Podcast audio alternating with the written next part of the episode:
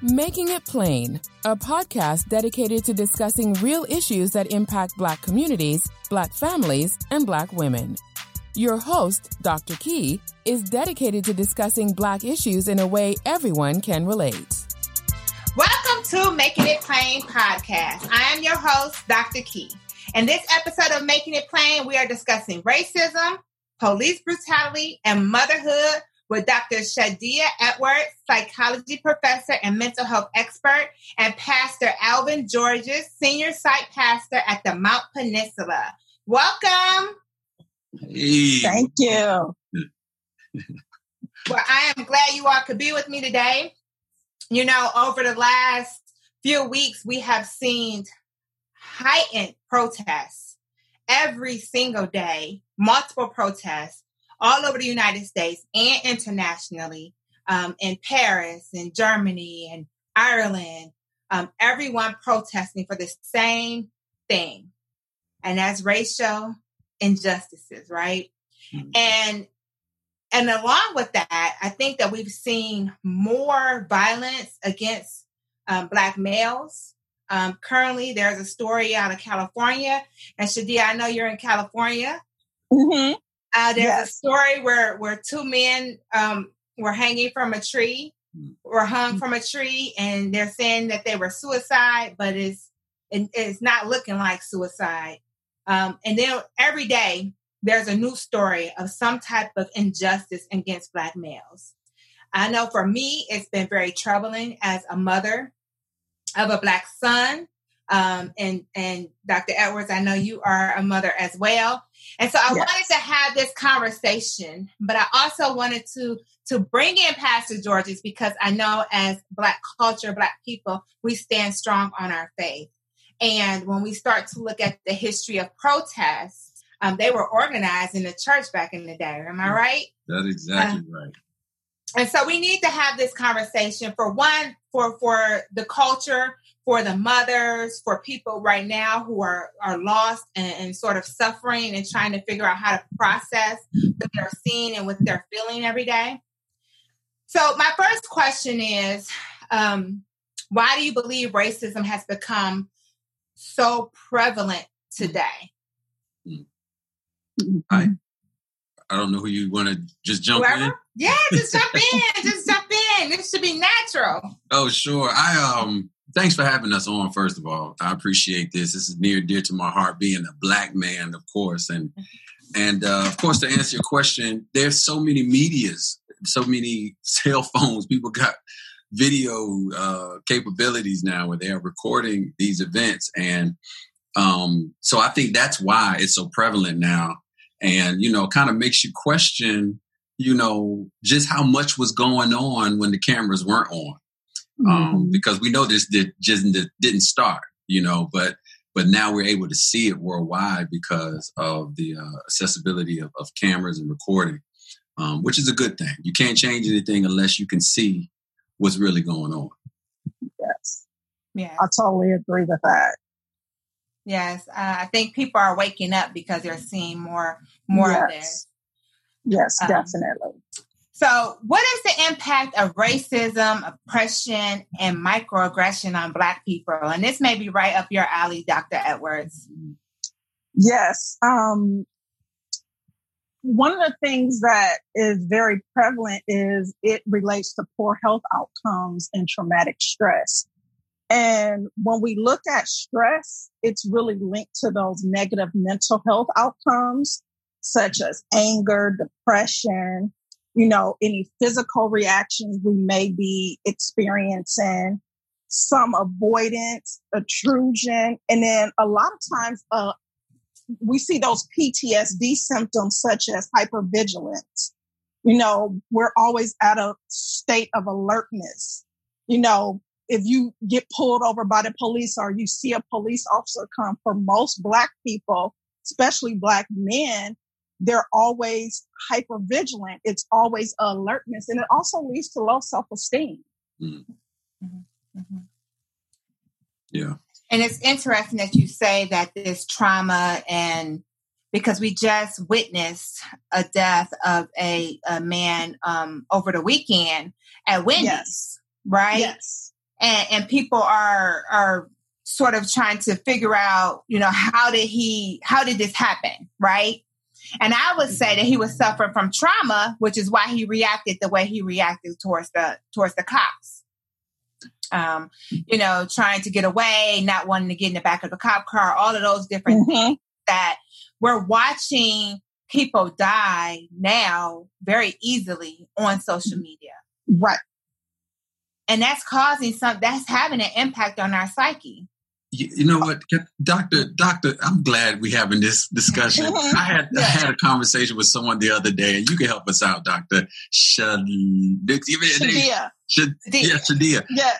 So, just like what you were saying, Doctor Key, when just a natural response to trauma, you know, and, and trauma for different people gets triggered by different events. When a police officer confronts you that can be the onset of a traumatic experience. And then mm-hmm. your natural reaction, natural, is to somehow respond. You're not just going to, you know, just be, you know, in, in a state of submission. You're either going to fight or you're going to flight. And that is a natural right. response. Mm-hmm. And yes. so the conversation I was having with somebody is, you know, officers need to know that when you, especially black men, when you confront them, and I just want to make sure, am I off or not? That when you get confronted, automatically you're at a state of responding. And for unfortunately for black men, when we respond, it's always taken extreme. We you know we're threatening or you know we're we're right. coming across scary or monsters and the reality is we're just responding naturally is that is that safe to say yeah. So what you're saying, what I hear you saying, Pastor, is something that I always talk about is how our body responds to stress. And if we look over the generational trauma we've experienced in the Black community and how a lot of us was raised to respond to stressful events, it's either that fight, flight, or freeze. Mm-hmm. And I always tell people, like even my own family, we, I was raised to always be in fight. Mm-hmm. So mm-hmm. it's our natural response. And we're all going to respond different depending on how we were raised in our environments, right? Right. And a lot of that is fight, especially for black men in the inner city. A lot of times you didn't have any choice but to fight. And when we look at racial injustices, going back to, I like to talk about why gangs were formed in the community gangs were formed to as protection against those racial injustices, right? Mm-hmm. So we've been fighting all our lives. Mm-hmm. And it goes through generation to generation. We ha- we can't ignore that generational trauma that we've experienced for the last 400 years. And and that's the shame because then our our natural response, our fl- our fight is taken as threatening and it's yes. causing us to be killed and then right. justified because the way we naturally responded. Like it's exactly. just it's really frustrating. Yes, because what what's happening is that when do we start taking the time to actually ask people, what have you been through? What mm-hmm. type of trauma have you experienced? Mm-hmm. If we if police officers are more trauma informed, mm-hmm. it would make a huge difference. Mm-hmm. Mm-hmm. Mm-hmm. mm-hmm. And Dr. Edwards, if we also think about vicarious trauma, we oh, have yes. black males are black males are watching black males be hunted and killed on camera every yes. time they turn on social media. That is traumatizing within itself. Mm-hmm. And they and they're getting it over and over again. Mm-hmm. Um, I know that my son walked in right after George Floyd died, and he was in tears. He mm-hmm. was he was he was so upset, but he wasn't upset like mad. He was afraid he was very fearful. Um, and, and I said he experienced a trauma that George Floyd went through just from by watching those videos. And now he's afraid. And he's saying, every time I get in my car, I'm afraid to drive. Yeah. Right. And so mm-hmm. that is, we're experiencing that type of trauma that we know. We know people are experiencing that. And we haven't even gotten to generational trauma, what they've been through in their neighborhoods, what they've been through in their homes. But if you put that on top of the trauma that they're experiencing right now, every day, just via social media, um, they're going to react in this mm-hmm. very instinctive way. Yeah. Right. Definitely. And that's so, mm-hmm. I'm sorry, Dr. Key, because no. you know when you when your son is struck something, your son comes to you and tells you, and they're able to verbalize, "I'm I'm scared. You know, I'm I'm fearful." And that, that's not what he said. What? He said, okay. I'm, I'm I'm scared for y'all." He was scared for the women in the house, but really, what that meant is that he was afraid. Yeah, yeah. So I had to flip it back on him. Mm-hmm. Well, that that even proves my point. It's it yeah. takes a lot for a man to really express, "I'm scared." Yes. And what I'm starting mm-hmm. to hear more of, even today, when we, uh, I think there was a briefing with the, the family of the latest Rayshard, uh, the latest killing here, and his family comes on and there's a, his cousin is a black man. He comes up, and the lawyer is a black man, and both of them express we are fearful of mm-hmm. police officers. Mm-hmm. Now, my fear now is when a black man starts to say he's afraid, when he can start coming out to say he's afraid, that fear starts turning into for a black man. And I know this for myself because we got that macho in us. We're not going to be, we're not going to settle with that feeling long right. it's going to turn into okay, I'm gonna have to defend myself. I'm no longer going to present, you know, uh, uh, uh, what's the word? Defenseless. I'm no longer going to present sensitive because that's not the definition we've been taught of a man. So if I'm going to share with you that I'm afraid, I've got to compensate for that fear, and typically that becomes anger, revenge, mm-hmm. and and that's what I'm, you know, I'm praying against now because it's going to be you're going to have men now starting to now be vengeful. Yeah. And that's Yes. Yeah. So, and I think you bring us to an important topic. What is the overall impact of of what we're seeing every day on black men right now? We talked about fear. Yeah. But what are we missing? Uh, I think that's it. I mean, I I think we're feeling backed in a corner Mm-hmm. When, when you feel you know helpless like it's one thing after the other and and for a black man who you know sorry to say we have to have some sense of control i mean we were taught to be leaders and when you start compromising or threatening that control taking that control i every man is going to fight for it some man if i'm going to go down i'm going to go down fighting and, mm-hmm. and i think that's what's starting to, if we're not careful, if we don't start the process of communication and start the process of weeding through those emotions, people are going to take matters into their own hands and it's not going to look good. Mm-hmm. Yeah. And what I hear you saying is, is, is there is uh, black men are feeling trapped. Yes, madam mm-hmm. Yep. And I think psychologically, there there are other angles to this feeling of hopelessness, being trapped, fear. Am I right, um, Dr. Edwards? Yes. That can lead to suicidal thoughts as well and depression. Oh, yeah. And that goes back to what we were talking about earlier just all the mental health outcomes, you know, the anger, the depression, the PTSD symptoms that we're seeing, the low self esteem, distrust. You know, a lot of Black men have a lot of distrust right now, yeah. even mm-hmm. more so. Mm-hmm. Right. Yeah.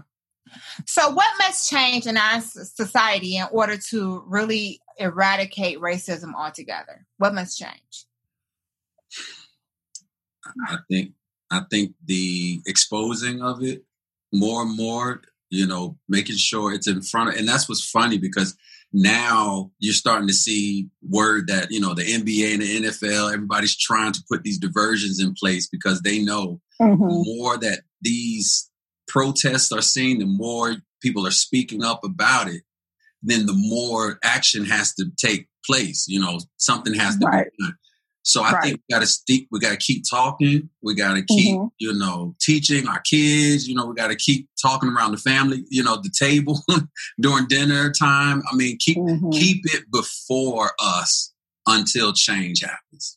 Yes, and to go off of that, I will add in um, on the, the flip side of that is just removing the barriers to opportunities. Mm-hmm. You know, if we don't have opportunities in our neighborhoods, mm-hmm. that's that continues to be a problem. Mm-hmm. Um, if we still having systemic racism, when is that going to end? That's a problem. We need to dismantle and challenge that. That's a huge problem. Like we're all a part of a system.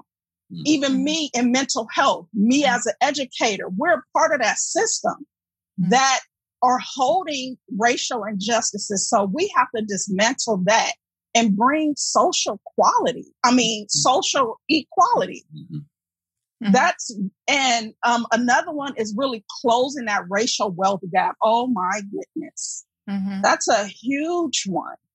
It's so much economic inequality, and that's a problem, mm-hmm. and that continues to be a problem. Um, and those are just a few off the top of my head. Oh, sorry, one of my biggest things because you guys know I have a nonprofit reforming mm-hmm. our criminal justice system. Yes, mm-hmm. it's a huge one we have to make changes in our criminal justice system, in mass incarceration, in the, the school to prison pipeline. Mm-hmm. We need changes. Yeah. Mm-hmm. Yeah. And, you know, another another big one is is voting. We got to be Yes, yes.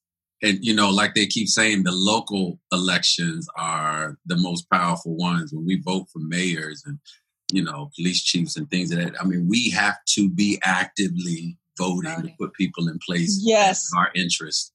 I uh-huh. agree with that, and see see us in you know as doctors, lawyers, you yes. know, as educators, we need to be more present in politics and things like that. And I'm gonna go out on a limb here, doctor mm-hmm. Kim Pastor, for fixing our broken immigration system. Mm-hmm. Mm-hmm. mm-hmm. Because they provide so much to our society, so we cannot forget them as well. Yeah, I, agree. I do agree. Yeah. I think that, and, and, all the things that we're talking about are big things. They're not things that's going to happen overnight. And, and these small, these small things like taking down the Confederate statues. I mean, yeah, that's a good idea. That should have been done, but that's not going to end racism. And what right. what I see is that um, businesses, you know, uh, um, states, we want to hurry up and do something very quick and easy to put a band-aid on it Band-Aid. so that people right. can stop protesting so we can shut up about it. But mm-hmm. at the mm-hmm. end of the day, racism is still here. It's still here. Um, yes. Like Al Sharpton said, they still have their foot on our neck until the systems change. The systems yes. have to change, and in multiple systems. Um, mm-hmm. you named a few, but we need to go to the healthcare system as well. Oh yes. Oh, so many, so many people are are not getting the the healthcare they need black women are dying in childbirth because yes. they they're in pain and their pain is ignored there are yes. so many different systems that have to be radically changed yeah. um, and yes. so it's not something that's going to happen overnight taking down the confederate flags you know writing in a policy is not going to stop the racist views um, that people use to oppress people in their environments because black people are suffering and many of their environments in which they operate, unless they're operating in environments with people that look like them. And it's not many so environments where it's just just all black people there, right? right. Um, yes. Right. Unless you go out of the country, right? Mm-hmm. In Africa and Jamaica and, and, and where everyone looks like it, it's different here. And so mm-hmm. there's a lot of things that have to happen to to eradicate racism. I don't, I, I, I just don't want us to lose sight because we're mm-hmm. cheering on, you know, the Confederate statues being removed or the flags being removed or that's that's not what that's not the problem. Right. Honestly, it's not. Isn't that crazy how those statues have been up for years? Yeah, no. Just recently, since overnight, all this attention to it, that that now stuff would be, you know, something's being done about it. I saw an interview with with with uh, you know how the news would just grab somebody randomly and ask them what are your thoughts about the statue. They said, "Well, I've been living in this city for years. I didn't even realize what the statue represented until you know the protesters started coming." So that continuing the conversation, continuing the mm-hmm. protest, not being silent is required. What other things will we wake up our brothers and sisters on if we continue to just herald it, just continue to shout it out and point it out, you know? Mm-hmm. Um, mm-hmm. so yeah, I, I, I agree with that. I thought it was interesting to point out. Mm-hmm. Yes, definitely. So. And I wonder, so women now, they're talking about women at the front lines of these protests um, and, and women organizing these protests. We know Black Lives Matter is, are some black women, right? Mm-hmm. And so, so what impact is this really having on black women? You know what? Um, for me, I see us as always being the strength of the Black family. Mm-hmm. And with things like mass incarceration, things like, um, you know, the drug influx in the neighborhoods and us, the Black men, being removed from a lot of homes. We see a lot of more single family homes now. I think Black women have always been strong for Black men, for Black families. And that's why you see so many women forming protests and, you know, you see some so many more women going to get educated and get degrees and starting businesses. Um, just that strength that we've always had. And now people are really getting to see more of it because of social media and, you know, cameras, mm-hmm. camera phones. You know, they get to see what the mm-hmm. black family and black men have always known about black women. Mm-hmm. mm-hmm. Yep. I agree with you. I agree with you. Black black women have been a foundation for a long time. And, yes. And when you look at many families, you can say like, "Oh, Big Mama held the family together, right? Yes. She was the glue." Um, mm-hmm. and, and, so that's what uh, the world is seeing. That's what the world is seeing now. Um, so listen, mothers across the nation cried out when George Floyd started crying out for his mother. We heard, we saw that in the headlines. What mm-hmm. were your initial feelings? Um, and I know you have a son. You know what? What did you What did you have to speak to him about? What What things were were running through your mind?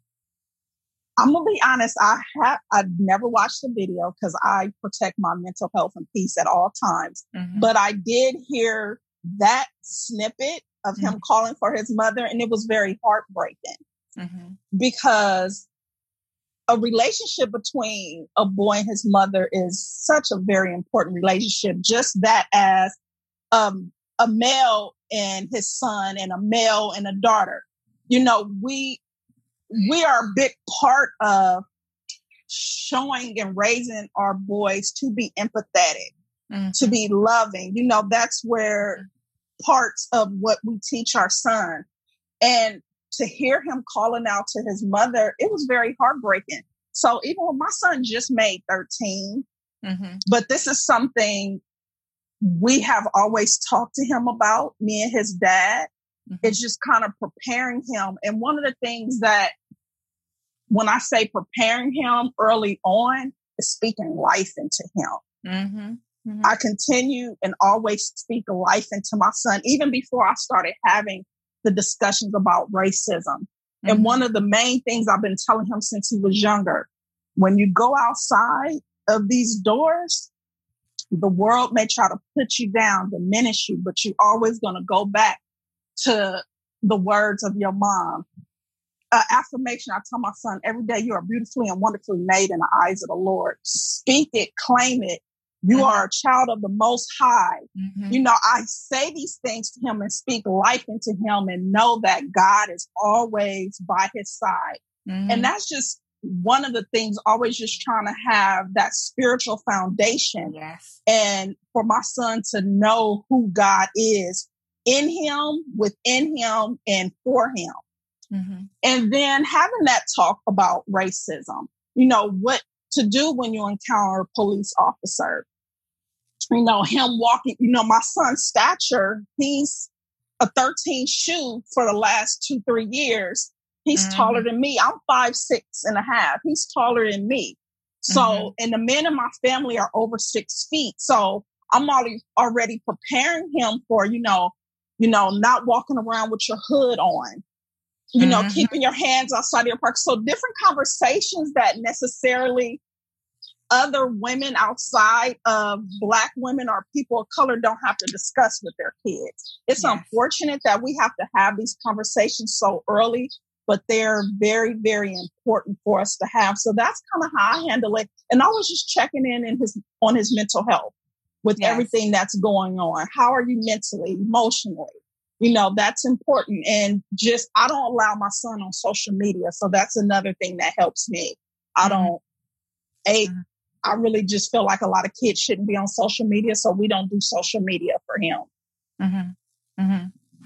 Yeah, I did. I, I blocked social media for a number of years, but once they get to 16 and 17, it's a little bit hard. It's harder to do, but I did yes. the same thing. 13, no social media. Neither one mm-hmm. had any social media um, because they see so much on social media exactly. and you have to prepare them for what they're about to see. And yes. I like what you said about speaking life into our kids um, and, and doing it from birth because they have to know who yes. who they are. I think one of the things that I taught my son was that you never hold your head down. If I see him walking around and his head down, I'm stopping it right there. Right. Why is your head down? Right. Never should your head ever be down. I don't care yes. what's going on. I don't care what you did wrong. Your head must be up and you need to own right. whatever that you did. Uh, yes. Because the world is going to beat them down so that they can hold exactly. Yes, they, exactly it, they, they don't ever need to look or feel as if they're less than. And I think exactly. that is that has been a mother's role is to kind of keep them lifted, right? But yes. that's a heavy role to carry as a mother. Yeah. Um, and one of the other things for me is I always tell my son, firm handshakes. You look a person in the eye when you shake their hands. It's mm-hmm. something his dad teaches him too. I just reiterate a lot of the things that his dad teaches him. Mm-hmm. If I see him not doing it. If you know, yeah, I reiterate these things because it's a that's an important piece that women we can't raise a man to be a man, mm-hmm. and we have to get out of that thinking. Even though it we're it's a lot of single moms out here, but you can't a woman can't raise a man to be a man, mm-hmm. right? Mm-hmm. So it's important, even if they don't have a father, to have mentors mm. men in the church. Like, even though my son father's around, I keep my, they have a mentorship program at our church. I keep him involved in because it takes a village. Mm-hmm. Mm-hmm. It does. So, what are your thoughts? What thoughts do you have for the future of Black men in America? And that's that can be from for either one of you. Ooh, I'm gonna take, let Pastor George just take that one. well, I got to start with my passion. Um, you know, just recently with, um, with the turn of my birthday, I'm getting older. I'm 42 now, and uh, health, me too. Yeah, yeah. I just turned 42. just turned 42. So, and I'm starting to, when I sit down long enough, I'm standing up and my joints are starting to crack and, you know, all that mm-hmm. pain. So I've really been drawing attention to uh, health. And my passion has really been for Black health for black men, you know, really strengthening mm. and, and really building our, I feel like, you know, and I did this, the, the work, y'all probably already know this, the research is that black men live the least it's not even homicide. It's like medical conditions. Yes. Um, yeah, that, that it's like the top, the, the top three reasons why we live less are uh, health reasons, and a lot of that comes from neglecting our health, not not going to the doctor, you know, not getting annual checkups. So that's really been something on my heart to change for for black men. I, I really want um, black men to be motivated to just go and find out what state your body's in. Get your numbers, get your levels, find out where you are right now. Because when you can see what your body is doing, you have a better chance of doing something about it. And so mm-hmm. I think that's the best. You know, we can we can protest all day long, but it's going to take longevity. You got. I just did three three protests this weekend, and I'm telling you, you got to be healthy to protest. That's so, true. Idea one. I mean, bottom, bottom line, you got to march through two or three miles sometimes. So, so you know, you got to be healthy enough, and you got to be here long enough to pass that legacy to set up the next generation. Because mm-hmm. whether we understand it or not, this fight is multi generation. It has to be. Yes. A, a, we have to set the next generation up to carry that torch. And if we're checking out here too early, then we stop the fight. We abort the mission. And it, will be another 20 years before uh, uprising. And, and, and, you know, we got momentum now. Let's empower, strengthen our brothers, our, our generals in the faith that they can come and strengthen up the, uh, the soldiers to come behind us and take the lead, take the fight. I like that. Can I add on to that a little bit? From yes, the mental please. health perspective, I think that um, Black men and the taboo that goes with mental health seeking therapy. Mm-hmm. You know, dismantling um, that toxicity that we see, you know, even us as parents, letting our little boys know it's okay to show your emotions. Mm-hmm. You know, and that that's a huge problem. So many black men are holding on to always having to be strong, not mm-hmm. showing their emotions, which a lot of that stress, chronic stress turns into heart disease, severe mental illnesses, mm-hmm. and the physical conditions. That's why we see the hypertension, the diabetes, the mm-hmm. heart disease in the black community so prevalent because of the chronic stress. Mm-hmm. Mm-hmm. mm-hmm. That's awesome. That's a good observation. That's good. So, what coping skills should mothers develop in their sons during this time? Definitely self care. And when I say self care, not only for the Black sons, but mm-hmm. the mothers. The yes. parents in the home, especially now that everybody's been stuck in the house together. Mm. People have been homeschooling, working from home, cooking more meals than they probably, well, I know over in my house, cooking yeah. more meals. You know, I'm cooking in between classes I teach. Oh, me too. Mm-hmm. Self care. And self care can be simple as just being still. One of the things that's important to me, I call it my power mornings. And my power mornings look like my daily devotionals, Bible readings, mm-hmm. my daily affirmations, meditation. Mm-hmm. You know, I may do some quick reading go on a self help book, you know, prayer, things that get me going. And my favorite one is gratitude journal. I gratitude journal every day. Mm-hmm. These are things that just keep me mentally sane through all this, everything that we have to experience. And one of the things, even with my son, is also us exercising. Mm-hmm. You know, trying to eat healthy. Those are things that reduce your stress and keep your stress down. And taking a break from media for myself, you know, watching the news, shutting down on social media. Those are things that are really, really important in developing coping skills. Yeah, yeah I agree and with it, you. And if you need to, if you need something even deeper, you know, all kind of therapists are doing virtual therapy now. Wow. Yeah. And I think that as mothers, we do have to recognize in our our children when they are not coping well, and yep. And offer those outlets. And if they won't take those outlets, then get them into that counseling. Mm-hmm. Um, virtual counseling is so accessible. I think for the month of May, many counselors had free sessions yep. they were offering for people. Um, but mm-hmm. we have to teach them how to do self care because honestly, yes. they don't even know what that means. Exactly. Right? Most adults don't mm-hmm. know what that looks like, you know? Mm-hmm. Definitely. Yeah. So, you know, we got to talk about this police brutality um, because the reason why we're talking about racism and these deaths and working with our children and all of these things is because police getting killed by the police is the leading cause of death for black men in America. Wow. Many people are arguing that the issue is the police are a matter of um, just being police brutality and not an issue of, of racism. Some saying it's both racism and police brutality. Um, you know, there are a lot of conspiracy theories out there saying that the way the police system was designed initially um, was to serve and protect white people. Right. And so that meant that they were always more hostile and brutal towards people of color. So, what are your views on this?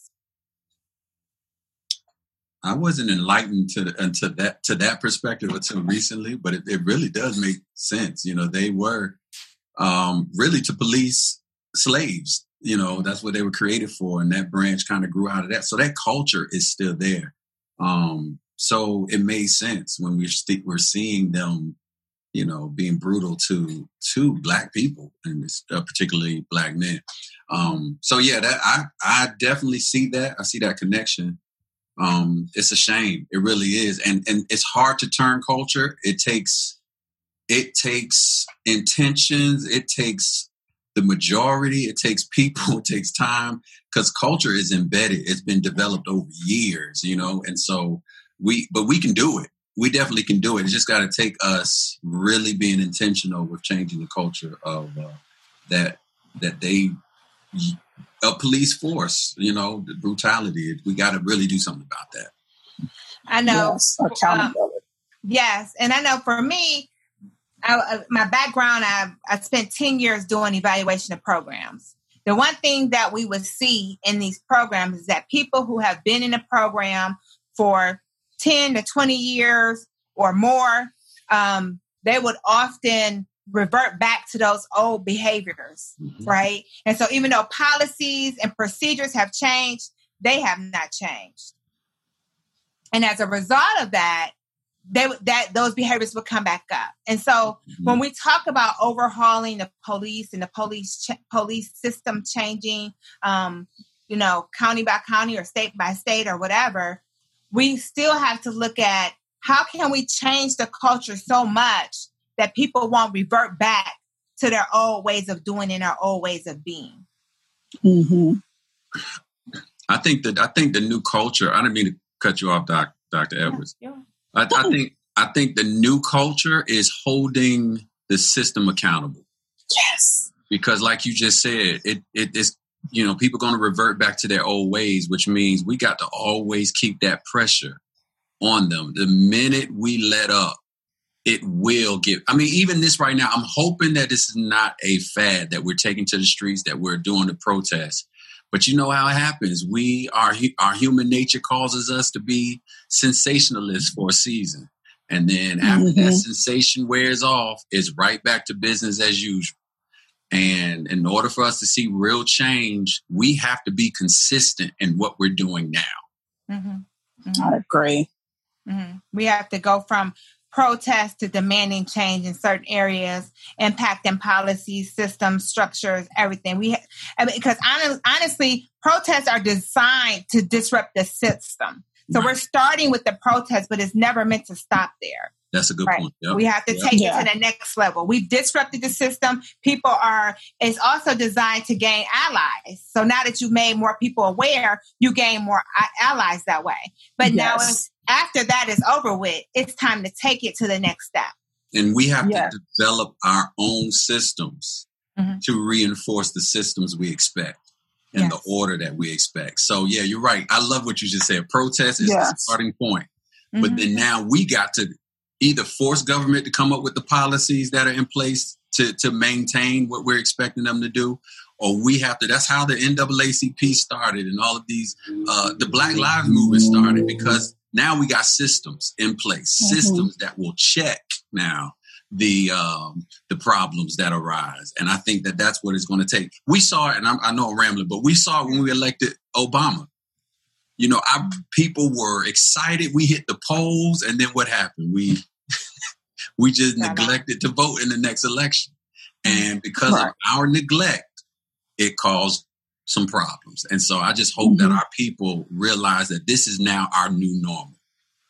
Right. Because you vote no matter what. Whether you go to the polls or not, you That's vote. true. That's true. So That's true. and, and people have to understand that. You can have your own voice and it can be actually your vote, or it's going to be the vote for the uh, opposer. That's exactly right. Mhm. That's exactly right. And let me Yeah. say this too. I, you on my you on, on my so on, on- yeah, on- go so- ahead, Mr. I, I made I made a post the other day where I told I was encouraging people let's not forget to vote. Right, just a simple. Mhm. And then I started getting comments on my feed about, um, well, if we have better candidates to vote for, or I don't even trust Biden, and they were just expressing their concerns. I said simply vote anyway. Just vote. I, I know you got objections, but we can't allow our objections to hold us back from the vote. I know there's nobody perfect. It's not going to be a perfect situation, but vote Right. anyway. just do So it. I think I think what's happening is pop culture has sort of disrupted the vote, and I think it's all designed. It's designed for us not to vote. We Right. cannot afford to split the vote by mm. no by not voting. We we mm. just cannot afford to do that. Right. And so what has happened is they're saying that black people need and want and demand more. Yes, we do, right? But when we look at two candidates, where are you going to get the most for? The most from. That's good. It's like when you get a bag of chips, you shake that bag and you look mm. for the bag that has the most chips. That doesn't mean that both bags are, are equally as good or equally right. as fresh. Right. You want the one with the most chips in it, right? Mm-hmm. We want the most out of the candidates that we have. If we do not vote, we vote. And and people need to understand they may not like Biden. Mm-hmm. But Biden right now, he has some insight already into the White House right. and he knows what needs to be changed. Now, whether all of it is in the favor of black folks, we don't know that. Right. And we also know that it takes more than the president, more than the president to actually make some changes for black folks. It's not just the president. People were mad at Obama for the things that he could not do, not realizing that he proposes things and others vote those things down. And that's the reason why he cannot do everything that was set on his agenda. Absolutely. Same thing. This is the same circumstances. If you don't vote for Biden, you vote for Trump. Period. Mm, absolutely. that's just and so it's up to you. It's up to you. You can have a choice on who you want to vote for, either way, or you're gonna vote for Trump by not voting. Absolutely. And that's that's where we are. Yeah, and you just got you got to vote. You got to vote. So I'm I'm hoping we see the turnout like we did with with Obama. You could tell when we when we show up because the lines are long, man. Oh, and, you know, long. They rolling the seniors up to the front of the line, and mm-hmm. you getting grandmama and them out there. I'm telling you, we need to see that this again. We need yes, it. Yes, we do. We got to see. Need it. Me and my baby stayed in line for three hours to vote for Obama. I'm telling you, three hours to vote for Obama. Yeah. We need that same type of energy again because if we don't do it, what we see right now, it's yeah. going to get worse. It will. It's going to get worse. Um, and I like to add on, doubling back about the um, changing police culture. Yeah, I wanted to add in seeing some training, ah. and training is important. Like one of the trainings I do is a de-escalation training. They need more de-escalation training. Another training I do is an empathy training to work with gang involved individuals, but just a training on empathy, period. Mm-hmm. And we need to, us in my field, psychologists need to figure out ways to make these psych evaluations that they're getting be able to really do something. We need to really go back and look at these psych evaluations because people are really being getting through on these psych evals mm-hmm. So I think where when I go back to that systemic issue, mm-hmm. we need to look at the mental health culture within the police force. Mm-hmm. And it needs to be added in even more now yeah. because they are taking psych evaluation. So something somewhere it's not working. Mm-hmm. Mm-hmm. Well, what it is is what is what is on the psych evaluation that they're taking how has the psych evaluation been designed? How has it been normed, right? Because maybe the mm-hmm. psych evaluation that they're using needs to change and maybe it's exactly. outdated. But also exactly. I I argue because you know I'm in diversity and inclusion. And I argue we always say, oh, we need training, we need training. And now since everything has happened in the world, everyone wants this this implicit bias training, like right now. I gotta oh, have oh, yeah. implicit I've bias. I've done training. so many.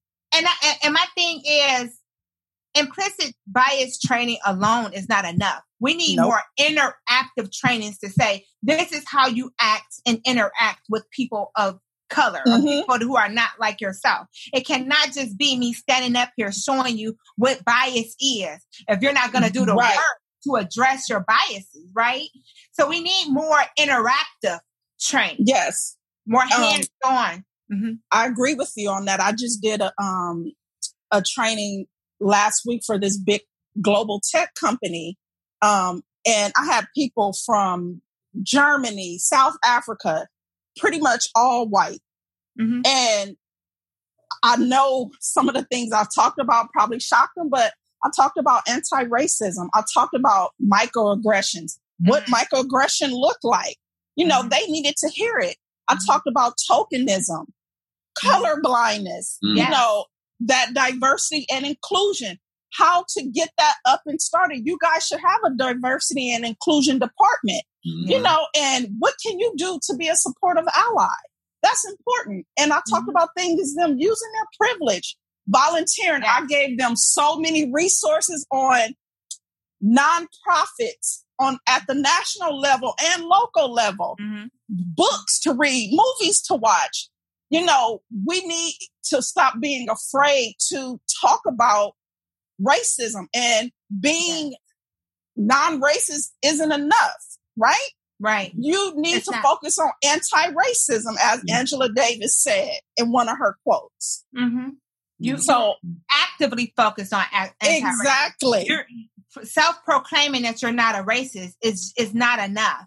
It's, exactly. it's not enough to maintain that. Because one thing that I, I tell people is that racism is in people's homes, it's in how they're raised, it's in the experiences of storytelling that other people within their family have told to them. And so because of that, they it's easy for them to just revert back to those mm-hmm. views and those yes. ways of, of seeing. And especially when you're busy, because that's when bias come in when you're busy when you're multitasking it's easy for those racist biases to come in and impact how you judge right and so they exactly. have to start removing the cover of racism calling it what it is it's racism identifying all the different you know values and, and experiences that they had that contributed to that those racist thoughts and really starting to address them personally they yes. have to do the work Ending racism mm-hmm. means you do the work individually and then you start uncovering the stuff in your household, mm-hmm. in your home, within your family, and then you go into everywhere in which you operate. All the places exactly. you work, you play, the people you mm-hmm. work with, and you start doing it there. That's how we end racism. We just cannot say we're not, I'm not a racist and be done with it. Right. And white fragility is something I talked about. Yes. Stop yes. getting in your emotions. And I told them that when the topics, that emotional response that a lot of times is given off, we're not here for that. We don't receive that. So if you want to have a conversation about racism, let's have it. But all that being offended, you know, falling out crying, you know, mm-hmm. no, we're not going to go there. And don't expect every black person to welcome you to talk about it yeah. and explain it. Some of us don't want to do that. Absolutely. And it's, it's not our job. It's exactly. not Exactly. It's not. Mm-hmm. One of my colleagues said it so well. She said, it is not our black people's job to comfort white people right. because At they all. feel ashamed and uncomfortable with the history or with their past or any of that. It's not our job to comfort them. Instead, as allies, they should be trying to comfort Black people. Right. Exactly. Right. You know, I, I wonder, you know, and I had to wrestle with, I mean, can they, is it an act that they cannot empathize? Because, you know, and I'm talking to the insensitive um, mm-hmm. people, you know, because when you said that, you know, we need them to, to really take on and empathize. Like, is that is that hard for them to do or is that is it an act i mean what why is it hard to hear that people are being oppressed and these are real accounts and you can see it on tv because you know the, the feedback of what is being shown is you know well they deserve it you know you know george floyd didn't have a great criminal record and it's like okay how do you go there mm-hmm. instead of just seeing what we're saying. This is oppression. This is racial injustice. What's the disconnect? Mm-hmm. They can. I, I think people are capable of empathizing. The thing is, are they willing and open to it? And that is mm-hmm. the problem. If you've been raised in a culture that breeds hate, all you know is hate. You mm-hmm. don't know empathy. We're asking you to do something that you your in your first reaction is hate. You know hate mm-hmm. very well. Um, and so we're asking to do something that they've never had to do for people of color before. Mm. Yes. Right. And so that's the disconnect. I got you. that's you. the disconnect. Mm-hmm. That's the disconnect. Yeah. Right. Mm-hmm. And so, so I, I, love what Dr. Edwards said. You know, so you did the training on, on diversity to to let them know, and you know, I, mm-hmm. I love that uh, but you know, I'm just I'm so skeptical because they they come away with that, and it's actually putting it into practice. It's actually doing yes. it, the action. Definitely. You know? So my thing was them. I had them schedule a follow up training. Yes. Because now I need to see how you guys are implementing this, and you can hire me to actually start your diversity and inclusion department, mm-hmm. right? Mm-hmm. So I gave them many options. So now we're going to see because actually the CEO was actually on a training as well. Mm-hmm. So with him being on a training, it really holds responsibility because when we look at leadership, you were there present with your employees. So now it's accountability. Mm-hmm. It's not mm-hmm. secondhand information about how the training went. You spent the whole time on the training. Mm-hmm. mm-hmm. Okay. That accountability is important. Sure is. It is. And the, and the other thing I think as trainers, because I train, I do a lot of training um, in higher ed, of, of course, on diversity and inclusion. And it's a lot of controversy. There's a new book that talks about the academic system and how it um, is designed to oppress people of color. Yes. Um, and so the one thing that I had to tell myself, if I plant the seed and only one person in that room get it and grow fruit, I'm, i have to be okay with that. Because mm-hmm. at the end of the day, I'm not going to change the minds of every person that I, I train. You know, some going to sit there with their arms folded, never look me in the eye, and I already know where they are but I can't mm-hmm. hone in on them. I need to hone in on the person there that's really thinking about their past and mm-hmm. what has what has happened and you know what they've learned and how they need to unlearn certain things. Those are the people that I'm talking to because we're not. I mean, honestly, people are going to be in a room and it's going to go right over their head and they're going to go back to doing everything that they've been doing. Yes, I agree. Um, but I do say that just sitting there, getting that, you know, marking, doing a check mark, we call it checkbox diversity when organizations want to check the box by saying all of my employees have had diversity training. Um, that's just a checkbox thing. That's not a culture. That's not changing right. your culture to focus on the inclusion of everybody, regardless mm-hmm. of race, color, ethnicity, you know. But right but it's a it's a step right that many companies willing to take the first step. And like you did once you get in the door and they're willing to take the first step it's kind of trying to push them to take the next step because mm-hmm. the training alone is not it's, it's just not going to do it. Exactly not at all. And like you dr keys working as an educator mm-hmm. i i work at three different schools and one of the schools i work with is predominantly caucasian. Mm-hmm all my students are predominantly Caucasian, and I work at another campus where it's predominantly Asian. Mm-hmm. And then another one that's mixed, it's diverse. So just even seeing it in higher education is like, oh my goodness, it's still a lot of work that needs to be done, mm-hmm. even, even within higher education. Mm-hmm. Well, I, I, I, listened. I don't know if you ever heard of Bettina Love, but Bettina Love mm-hmm. talks a lot about um, abolitionist teaching. But one yes. thing, when I met her, one thing she said to me is she said, academia was never meant for us. It was right. never meant for people of color. So we can't expect it to operate and adjust to us because it was never meant for us. We have to make our own lane in academia and, yep. and be able to function within that, create our mm-hmm. own environment, create our own path. Um, and it's an interesting thing. And, and she, for me, she conceptualized everything that I felt is that, you know, why is it so hard to change the system? Well, it's hard to change a system that was never built for you. That's, that's the same place we are with police brutality. Yes. It's hard exactly. to change a system that was never built to serve and protect us. Their focus was on serving and protecting who? People, white people.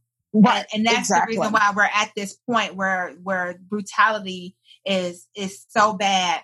There there was an article that came out that talked about um they started to look at these um police cams and they started to look at how police spoke to people of color opposed to white people.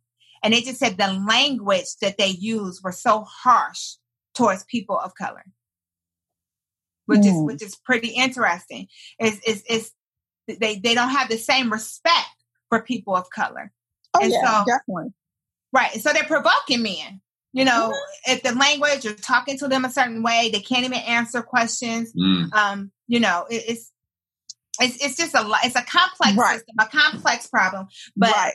I mean, I think the importance of our conversation is that where we are is definitely a starting point to getting to where we need to be, but it is not the end of where we need to be. Yes, right? definitely. So I, I want to close by saying black and brown people live in a society that seemingly hates them for the color of their skin. They experience stress, trauma, and other mental health challenges as a result. Faith has always been the quiet in the storm, the shelter to cope with the world around. Protests are a way to cry out to the world that they that we can no longer continue in this light. Protests have been used to shape public opinion, force change, and disrupt the norm. The daily protests in, in all 50 states and internationally tells us that change is on the way. We must keep the faith. So rest peacefully to George Floyd, Breonna Taylor, Ahmaud Arbery, Tamir Rice, Trayvon Martin, Eric Garner, Sandra Bland, and many others out there. This is Making It Plain with Dr. Key. Thank you for listening. Thank you, Dr. Edwards. Thank you, Pastor Georges. Please follow us on Instagram at Making It Plain with Dr. Key. Thank you for listening to Making It Plain with your host, Dr. Key.